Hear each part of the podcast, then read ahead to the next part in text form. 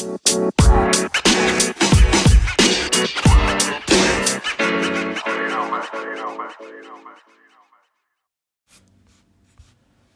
27 Pod'un sunduğu Oyun Planı Podcast'inin 155. bölümüne hoş geldiniz. Bugün de solo yayınla karşınızdayım. Bildiğiniz üzere Women NBA'de sezon başladı ve Can'ın da bir maç trafiği var. Ondan bugün bizle değil ama bir sonraki bölümde büyük ihtimal bizle olacaktır diyelim. Onlar da şu an bir galibiyet bir mağlubiyetteler.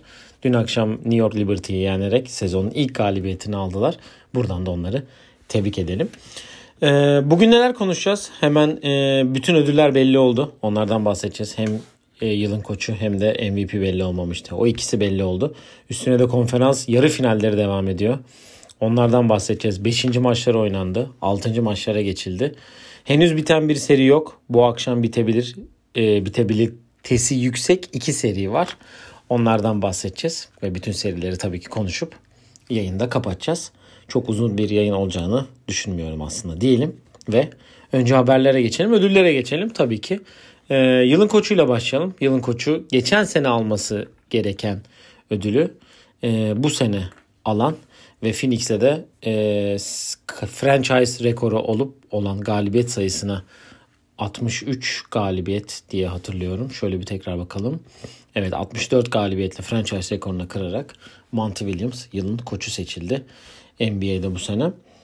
Yani dediğim gibi geçen sene alması gereken gerektiği bir ödül olduğunu ben düşünüyorum ama ee, geçen sene Tom Thibodeau'nun New York'ta yaptığı başarıdan yani New York'un uzun süre playoff yapamama başarısının üstüne gel tekrar pardon başarı e, playoff yapması Tom Thibodeau'ya götürmüştü ödülü. Bu sezonda hem Taylor Jenkins'e hem de Eric Spoelstra'ya yazık oldu. E, Taylor Jenkins de Memphis'i ikinci yapmıştı.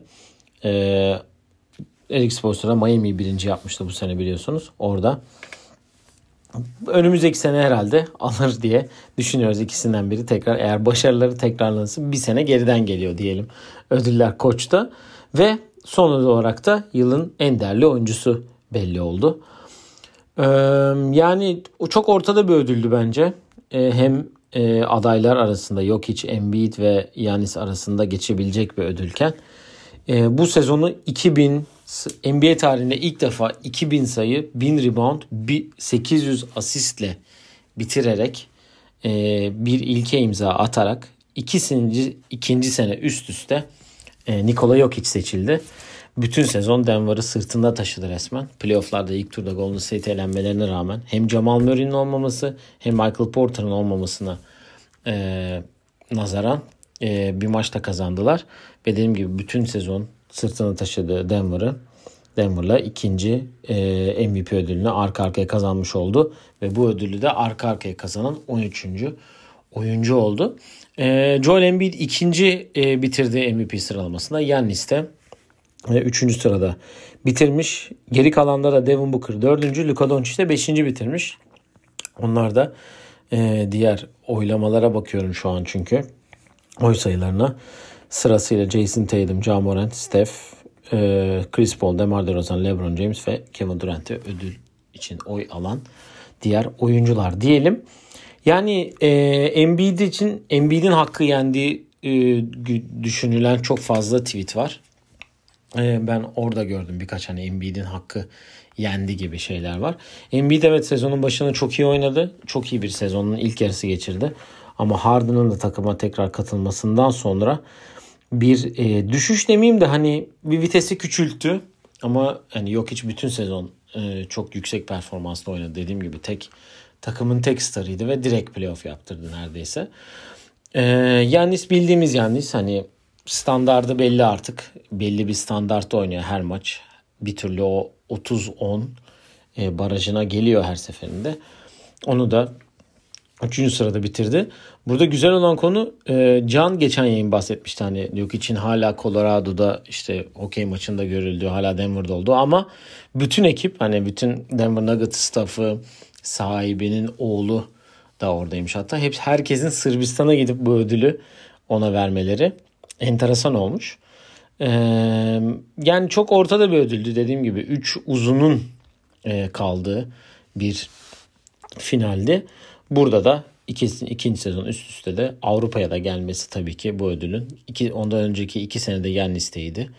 e, Avrupa'ya gelmesi de tabii ki Avrupa basketbolu içinde çok güzel bir e, durum diyelim. Ve e, yani şu ödüllerle ilgili şunu da konuşmak istiyorum aslında. Ya daha önce yayınlarda bahsettik. Ödüllerin belli bir e, şekli vardı her seferinde.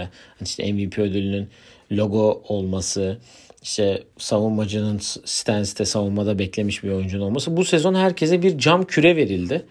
Hani bilmiyorum gerçek diğer ödüller verilecek mi onun şeyini bilmiyorum ama bugün de NBA 75. E, yıla özel olarak da e, bu sezon finallerde yani konferans finallerinde ve finallerinde verilecek kupaları tanıttı. Yani Larry O'Brien kupasında birkaç detay değişikliğe gitmişler. E, NBA Şampiyonluk Kupası'nda. Keza finaller MVP'si de Bill Russell Trophy'ydi biliyorsunuz. Bill Russell ismi verilmişti. Onların da küçük detay değişikliklere gidilmiş. Ama en büyük e, ekleme burada konferans finalleri MVP'si ilk defa sahibini bulacak bu sene. Ve e, Batı konferansı için Magic Johnson e, Batı konferansı MVP'si. Doğu konferansı için de Larry Bird Doğu konferansı finalleri MVP'si olarak da yani finaller MVP'sinin kupasının aynısı ve kupası yani tepesindeki topun gümüş olduğu bir ödül olarak e, verilecek bu sezon ilk defa. Bu bir daha devam edecek mi bilmiyorum ama herhalde etmeyecektir diye düşünüyorum. Çünkü 75. sezona özel bir kupadır diye. Şu an hani haberin içindeyim. E, şeye bakıyorum yazıya. E, bir herhalde 100. yılda daha değişiklik olabilir diye düşünüyorum. E, başka olarak da ha konferans finalleri kupaları veriliyordu her sene biliyorsunuz ve bu sezonda Batı Doğu Konferansı için Bob Cousy'nin adı, Batı Konferansı için de Oscar Robertson'ın adı verildi bu kupalara. Ve eğer ki kap, e, şampiyon olunduğu zaman yani konferans şampiyonu olunduğu zaman da bu kupalar verilecek ve bu sezonda ilk defa yanında MVP ödül de verilmiş olacak. Valla benim dünya üzerindeki bütün turnuvaları düşünen Dünya Kupası, Şampiyonlar Ligi futbolda en çok sevdiğim kupadır e, NBA Şampiyonluğu Kupası. Onda da biraz detay değişiklikler var ama yine de güzel gözüküyor yani. Onu da söyleyebilirim. E, ödüllerde bir tek e, All NBA ve All e, Rookie takımları kaldı. Hani en iyi 15 oyuncu ve en iyi 10 çaylak açıklanacak. O da önümüzdeki günlerde açıklandığı zaman zaten biz de Can'la beraber burada sizinle e, bunu bu isimleri tartışır devam ederiz diyelim. Ve serilerimize geçelim. E, bu sefer de batıdan başlayalım. Geçen sefer doğudan başlamıştık. Bu sefer batıdan başlayalım. Phoenix Dallas serisi şu an 3-2. E, Phoenix e, dün e, çarşamba akşamı farklı kazandı. Pardon pazar e, salı akşamı farklı kazandı. Ve Dallas'ı e, kendi evinde 30 sayıyla mağlup etti. Dallas'a 2-0 gitmişlerdi. E, diye bir dakika şuradan hemen tekrar şey yapıyorum. 30 sayıyla e, mağlup ettiler ve e, seride 3 öne geçtiler. Bu akşam da pardon yarın gecede 4.30'da 6. bu akşam 4.30'da 6. maç oynanacak.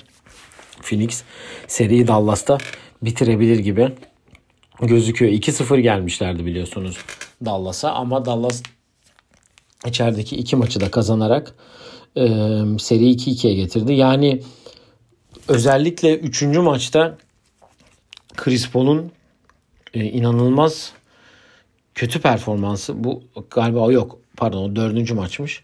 Ee, üçüncü maçta hem Luka'nın hem de Jalen Brunson'ın tekrar hani playoff'ta ki performansına geri dönmesi e, galibiyette büyük rol oynamıştı. Dördüncü maçta da Chris Paul'un yani maçın bitimine 8,5 dakika kala 6 faulle oyundan çıkması. E, üstüne Dorian Finney-Smith'in 12'de 8'lik çok iyi bir 3 sayı performansıyla seriyi 2-2'ye getirmişti ama da, e, Phoenix kendi evinde hatayı yapmadı ve 30 sayılı bir farkla çok rahat bir galibiyetle e, seriyi 3-2'ye getirdiler. Bu akşam bitirebilirler. Hani bu seride zaten Phoenix'in daha önde olduğunu her zaman söylemiştik ama tabii ki belli olmuyor. Hani ne olacağı e, bir dediğimiz gibi hani Chris Paul'un o foul problemine girmesi belki o maçta işi biraz sıkıntıya sokmuştu e, Phoenix için ama Phoenix e, hala bir adım önde. Büyük ihtimalle bu akşam eğer ki Phoenix gibi oynarlarsa seriyi kazanırlar. Eğer ki e, geçemezlerse zaten bir sonraki maçta da tekrar kendi evine dönecekler ve büyük bir avantajları da var. E, Batı'nın diğer serisine gelelim. Golden State Memphis serisi. Enteresan bir seri olduğunu söylemiştik. E, dördüncü maçta e, dördüncü maçta Jamorant'in bir sakatlığı oldu. Bunu Can'la da tekrar konuşmak istiyorum. Çünkü e, Jordan pardon Jamorant'in üçüncü maçtaki sakatlığı o galiba. Bir daha şuradan tekrar bir çek edeyim. Evet üçüncü maçtaki bir pozisyonda e, Jordan Poole'un eliyle yaptığı bir müdahale var Jamorant'in dizine ve ondan sonra çok ciddi bir e, sakatlığı oldu Jamorant'in ve 3 maçtır da pardon 2 maçtır da süre almıyor. Bu akşam da oynayacağı belliydi. Çünkü dizinde bir kemik e, zedelenmesi varmış. E, sekerek ayrılmıştı zaten. E, seri 2-1 gitmişti. 2-0 1-1 gitmişti. İşte Oakland'da. İlk maçı 30 sayı, ikinci maçı 3 sayıyla kazandı. Golden State ve 3-1 yakalamıştı. Ve dün akşam da Memphis'te bir ara fark 50'lere kadar çıktığı maçta 134-95 yenerek Memphis durumu 3-2'ye getirdi ve 6. maça taşıdı seriyi. 6. maçta da e, Cumartesi sabaha karşı 5'e 5'te oynanacak ve Oakland'da oynanacak Golden State'in sahasında.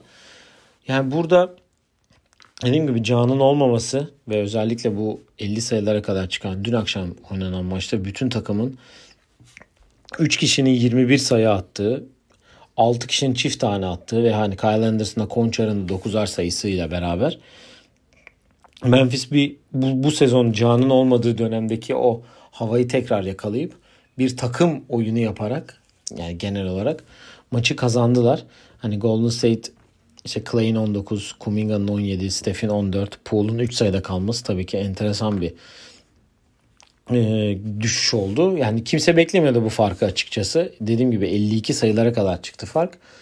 Ve 134 ile 95 ciddi cidden iyi bir fark yani. Hani 30 40 sayılık fark neredeyse var. Hatta 39 sayı. Burada tabii ki kritik durum Memphis'te Can'ın olmaması. Hani Memphis eğer üst üste iki maç kazanabilecek mi Can olmadan bilmiyorum ama hani işleri çok zor. Golden State ile Phoenix finali bizi bekliyor gibi duruyor batıda. Ee, bu son demin bahsettiğim bu Jordan Poole ve Jamorant olayı içinde hani videoyu izlemişsinizdir zaten. Hani takip eden herkes e, görmüştür. Hani genelde bu dört iple hani kirli bir oyun olarak hani sakatlamaya yönelik bir oyun olarak da çok adlandırıldı ama bence çok ortada bir pozisyon. Hani ben şimdi refleks olarak basketbol oynayanlar daha iyi anlayacaklar. Hani o topa bir müdahale etme, eli topu çalmak için müdahale etme olayı olur. Oradan sanki ıskalayıp eli dizine gelmiş gibi oluyor ve hani bir sakatlık geçiriyor. Evet burada Can tabii ki hani kötü bir şey ama ben e, açıkçası bir art niyet aramıyorum burada. Hani art niyet aranacak bir durum yok. Onun için hani bunu Can'ın da nasıl yorumlayacağını açıkçası merak ediyorum. Ondan bir sonraki yayında büyük ihtimal tekrar bu soruyu ona sorup cevabını alırız diye düşünüyorum. Ve Doğu'ya gelelim. Doğu'da Miami Philadelphia serisiyle devam edelim. Çok pardon.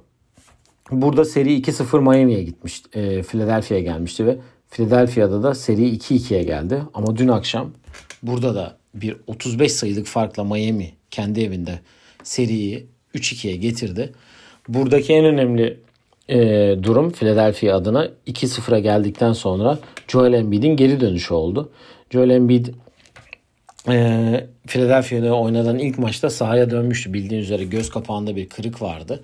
Aynı zamanda elinde de bir kırık var parmağında ama onun çok etkilediğini düşünmüyor. Şimdi de maskeyle zaten süre alıyor. Ee, onun için iki maçta da tabii ki hani ilk, üçüncü maçı 20 sayıyla dördüncü maçı da 8 sayıyla kazandı. Dördüncü maçta da son periyotta %100 bir James Harden e, tecrübesi yaşattı bize. e, experience'ı yaşattı yani. Son çeyrekte attı 16 sayı. 31-7-9 hatta ben de bir tweet attım bununla ilgili. Hani uzun zamandır yoktum demişler öldü. Şimdi de yazsınlar sakal geri döndü diye. Ama tabii ki o bunun sadece bir maçlık olabileceğini gösterip Miami deplasmanında 14 sayıda kaldı. 13'te 5'te ki Miami'nin de inanılmaz bir performansı var. Orada Jimmy Butler'ın 20 23, Max Struss'ın 19 sayısı, Gabe Vincent'ın 15 ve Oladipo'nun da bench'ten gelip 13 sayıyla oynaması galibiyetler oynadı. Burada daha e, takım gibi olan zaten hep Miami'ydi. Hani 8-9 oyuncuyla sahaya çıkıyorlar ve burada katkıyı herkesten alabiliyorlar. Hani Duncan Robinson serinin ilk turdaki seride birkaç maçı tek başına almıştı. Biliyorsunuz burada neredeyse bazı maçlarda süre bile almıyor. Ee, onun için hani bir 8-9'a dediğim gibi geliyor. Oladipo'nun da bench'ten gelip katkı vermesi. Orada çok önemli çünkü Kyle Lowry'den yoksunlar. Kyle Lowry de Philadelphia 6. maç için gitmiş. Ancak oynamayacağı e, bilgisi geldi. Bu gece 2'de oynayacaklar onlar da. Miami e, kapıyı araladı gibi gözüküyor ama tabii bu akşam Philadelphia'da neler olur açıkçası bilmiyorum. Hani Joel Embiid ve Harden hani abi son kurşun bunu da bir sıkalım acaba da deyip son iki kurşun pardon 7. maçta var. Acaba neler olacağını göreceğiz. Philadelphia açısından baktığımda hani tabii ki e, Joel Embiid'in sakatlıklarla beraber oynuyor olması biraz orada e, sıkıntı gibi ama James Harden da dördüncü maçta gösterdiği şeyi altın, altıncı maçta da yine gösterebilir. Yedinci maçta da yine gösterebilir. Enteresan bir oyuncu olduğunu biliyoruz. Belli bir istikrarı olmayan hani hangi maç yani bir playoff'ta mesela Kevin Durant için de aynısını söylüyor. Bu genel olarak süperstar hani e, yorumu gibi oluyor. Hani bu maçı çıkar alır. Dördüncü maçı çıktı aldı mesela. Son çeyrekte 16 sayı attı ve bu maçı çıktı aldı. Ama şimdi 6. maçı da çıkıp alabilir. Ama 5. maçtaki gibi de olabilir. Onun için çok ortada bir e, durum var. Hani Philadelphia için ne olacağı açıkçası bilmiyoruz. Ama temsilcilerimizden biri bu seride evine dönmüş olacak. Philadelphia'da da son maçta Furkan 6 sayıyla oynamış. Miami'de de Ömer Faruk 4 sayıyla oynamış. Miami daha yakın dediğim gibi ee, ama tabii Philadelphia'da yani serinin sonuçlanmadan Philadelphia'nın da ne yapacağı belli olmaz. Çünkü e, elindeki kadrodaki starların da durumunu göz önünde bulundurursak daha e, avantajlı taraf bir tık daha e, Miami gibi gözüküyor ama dediğim gibi Philadelphia'da ne yapacağı belli değil. Ve son serimiz olan Milwaukee Boston yani bu 4 seri arasında ciddi anlamda bütün maçları yakın geçen hani şöyle bir bakıyorum. Hani üçüncü, ikinci maçtaki Boston galibiyeti hariç ee, diğer maçların hepsi yani özellikle son 3 maç 2 sayı, 8 sayı ve 3 sayıyla bitti. Milwaukee seri Boston'da başlamıştı 1-1'di. Seri Milwaukee'ye geldi. İlk maçı Milwaukee, ikinci maçı Boston aldı. 2-2 ile dün akşam e, Boston'a döndüler ve dün akşam da Milwaukee başta Drew Holiday'in inanılmaz oyunu olmak üzere tabii ki Yannis'in 40 sayısı 11 rebounduyla beraber Boston'da TD Garden'da galibiyeti aldılar. Müthiş bir sonuç dakika. Eğer izlemediyseniz kesinlikle izleyin derim. Ee, yani ben bizim bildiğiniz üzere Can'la da bir iddiamız var bu seri hakkında. Ben daha çok Boston'ın geçeceğini söylemişim. O Milwaukee'ye güvendi son şampiyona. Ama şu an o biraz daha yakın diyebiliriz. Bobby Portis'in de dün akşam 14 sayı 15 reboundu var. Drew Holiday'in inanılmaz e, savunma performansı. Aynı zamanda da hücumda da. Yani Middleton yokken herkesten böyle bir katkı almaları cidden Milwaukee her şeyiyle savaşıyor. Diğer tarafta Boston'da Robert Williams dün akşam oynamadı. O uzun savunmasında onlar için çok önemli bir parça. Jason Tatum'un 34, Jalen Brown'un 26 sayısı var. Marcus Smart'a 15 sayıyla eşlik etti. Üçün yani dördüncü maçın yıldızı Al Horford'un biraz geride kaldığı bir durumda ama yani ciddi anlamda çok zevkli bir seri ki Al Horford dördüncü maçta da 30 sayıyla oynadı. Ee, Boston adına ki Milwaukee'de de yani 34 sayı 10, 16 Brook Lopez de 17 sayıyla oynamış dördüncü maçta. Diğer maçta serinin 6. maçı da Milwaukee'de oynanacak cumartesi sabaha karşı. Hani dediğim gibi ciddi anlamda şu 4 seride bunu geçen yılda da söylemişim. En zevkli seri bu. Ve gerçekten iki tane kesin şampiyon olabilecek şampiyonun en ciddi iki adayının karşılaştığı bir seri. Boston Milwaukee Boston Brooklyn 4-0'la geçmişti biliyorsunuz. Burada da Milwaukee'ye resmen hani son şampiyona kafa tutuyorlar ve hani bu seriden çıkanın ben yüzde işte iki seri kalıyor. Şampiyonluk şansları hepsinin yüzde 25'te oluyor ama burada sanki bu seriden çıkana bir tık daha yüzdesi yüksek olabilir. Çünkü hem Miami'den hem Philadelphia'dan daha iyi iki takım olduğunu düşünüyorum. Daha istikrar olarak çünkü playofflarda bildiğiniz üzere istikrarlı yakalamanız lazım. Bu istikrarı da yakalayan iki takım daha e, diğer altı takıma bakarsak e, onlara nazaran çok daha istikrarlı takımlar. Yani dediğim gibi bu akşam e, seriler iki seri bitebilir. E, hem Miami hem de e, Phoenix bir anda kendini konferans finallerine yaz isimlerini konferans finallerine yazdırmış olabilirler. E, Miami Philadelphia 2'de Phoenix e, Dallas'a 4.5'da oynayacak. Cumartesi sabaha karşı da e, Boston Milwaukee'de 2.5'da 5'te de Memphis Warriors maçını izleyebiliriz. Siniz televizyondan. Yani bütün hızıyla devam ediyor dediğim gibi NBA'de playofflar. Aynı zamanda Women NBA'de devam ediyor. Yayının başında da söylediğim gibi. Ee, orada da e, takımlar, favoriler iyi başladı. Hani Aces gibi, Storm gibi, e, Mercury gibi geçen sene finalisti. Tabii ki Sky gibi. Onlar da iyi, iyi başladılar. Ve iyi, çok zevkli bir sezon orada da izleyeceğimize emin olabilirsiniz. Diyelim. Valla benden bugünlük bu kadar. Hani çok fazla konuşacak, çok fazla şey yapacak bir şey de yok. Hani serileri konuştuk, ödülleri konuştuk zaten. Heh, şunu söylemeyi unuttum. Ee, Zach Kleiman 33 yaşında. Ee, Memphis'in basketbol operasyonlarında son 3 yıldır NBA'de yılın e, executive'i seçildi. Ve bu ödülü kazanan en genç isim oldu. Her sezon e, en iyi e, genel menajere verilen ödüldür bu. İkinci sırada da Kobe Altman varken üçüncü sırada da Arturas Karno, Karnisovas var e, Chicago'dan. Onları da söyleyeyim geçen sene James Jones almıştı Phoenix'ten. Bildiğiniz üzere en iyi genel menajer seçildi.